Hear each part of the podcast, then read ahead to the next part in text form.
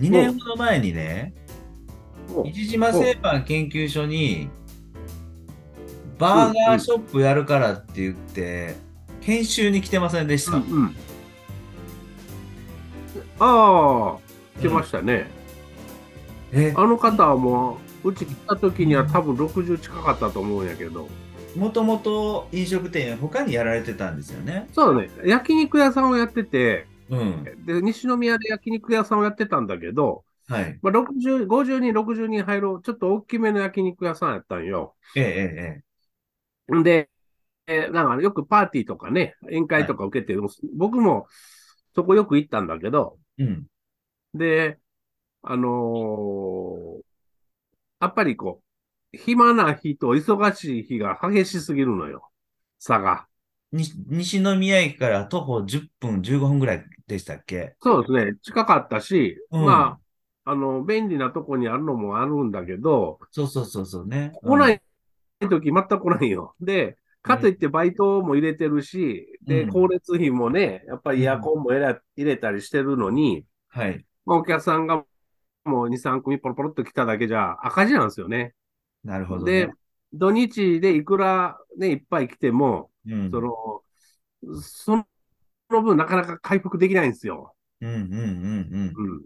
だから、あの、じゃあバイトもいいやんってなると、今度土日に来てくれなくなるので、平日入れへんかったら。うん。だから、その、暇な時でも入れておかないといけないのがアルバイトなんですよ。で、えー例えば50人席あります。じゃあもう、えー15人分だけ席だけ開けようかってできないじゃないですか。50人分、やっぱり部屋、部屋、あの冷やさないといけないし、はい。で、アルバイトもある程度用意しとかないといけないし、はい。と明らかにマイナスなんですよね。で、それで、ちょっと、そういうのはしんどいしっていうことで、そうそう。で、やっぱりちょっと経営が苦しくなって、うん。で、もう、あの、ちっちゃいお店を僕がね、ずっと推奨してたので、はい。で、小さいお店を、という中で、まあ、焼肉を使ったハンバーガーも実はそこではやっててね、うん。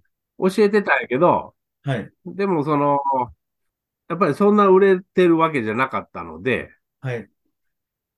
で、ちゃちゃんと専門店で、まあ、俺のハンバーガーを売りたいっていうことで、あー、で、どれくらい来てたかな？結構来てましたね、ずっとね。習いに来られてたでしょ？市島製パン研究所に。はい、来てましたよ。はい。もう本当にちっちゃなお店をやるっていう、そういうスタイルで飛び込まれてきた。そうです。そうです、そうです。もうそのスタイルでないと無理なんで。だから、うん僕はもうこんな大きいお店辞めてちっちゃいお店にしたらっていうのは言ってて、うんで、まあ移転されたんですよね。だから、やっぱりあのーコロナ禍でも問題になったけど、やっぱ固定費ですよね。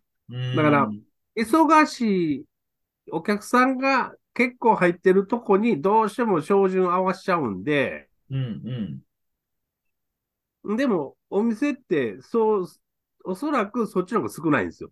で僕のやり方は、うん。一番少ないえおお客さんに合わせた店作りをするんですよ。もう店作りから。うんうん。で、えっと、例えば10人入ったらいっぱいなら、10人入ったらいっぱいの店作りをしちゃうんですよね。はい。そしたら、その10人以上のお客さんがが来ることがあるんですよ。うん。そしたら、お店的にはマックスの売り上げを超えていくわけやからいいんですけど、はい。えー例えば50人のお店をやったら、50人のお店のさ最初に設備投資からしないといけないじゃないうん。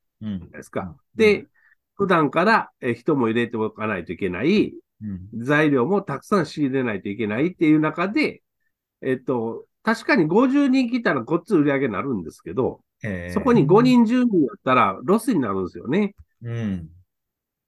で、結局月で締めたら売上と経費のバランスじゃないですか、キャッシュフローなんか。うん。売上から、まあ言ったら材料費、経費を引いて残ったものがまあ利益ってされるけど、はい。だからそこのバランスが悪くなるんですよね。そうか。そうなると、売上はあるけど利益が出ないっていう最悪の状況なんですよ、これが。へえ。で、でそれに、ちっちゃいキャパで、えーうんまあ、要するにスモールビジネスで始めるんですよ。ゃ、うんうんそしたら、スモールでない売り上げを取る可能性があるんですよね。うんで、うん。そもそもスモールビジネスなんで、えっ、と、少ないお客さんを想定してるから、固定費から維持費からすべて安く済むんですよ。うんうんうん、だからなんと、なんと、なんとでもなるんですけど、うん、大きいビジネスを想定してると、どうしてもそこに照準を合わすと、うん、暇な時の方が実は多いのに、おそらく例えば1週間で言うと、5日の平日は暇で2日の土日が忙しいっていう、うん、そのパターンじゃないですか。うんうんそれと5日間の赤字を2日間で埋めないといけないんですよね。で、プラス利益を出さないといけないっていうのは、うん土日失敗できないんですよ。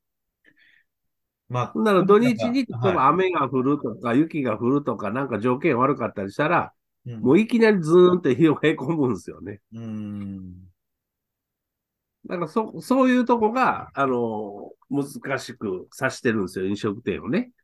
だから、えー必ずやっぱり最初、スタートはスモールで始めた方が正解ですね。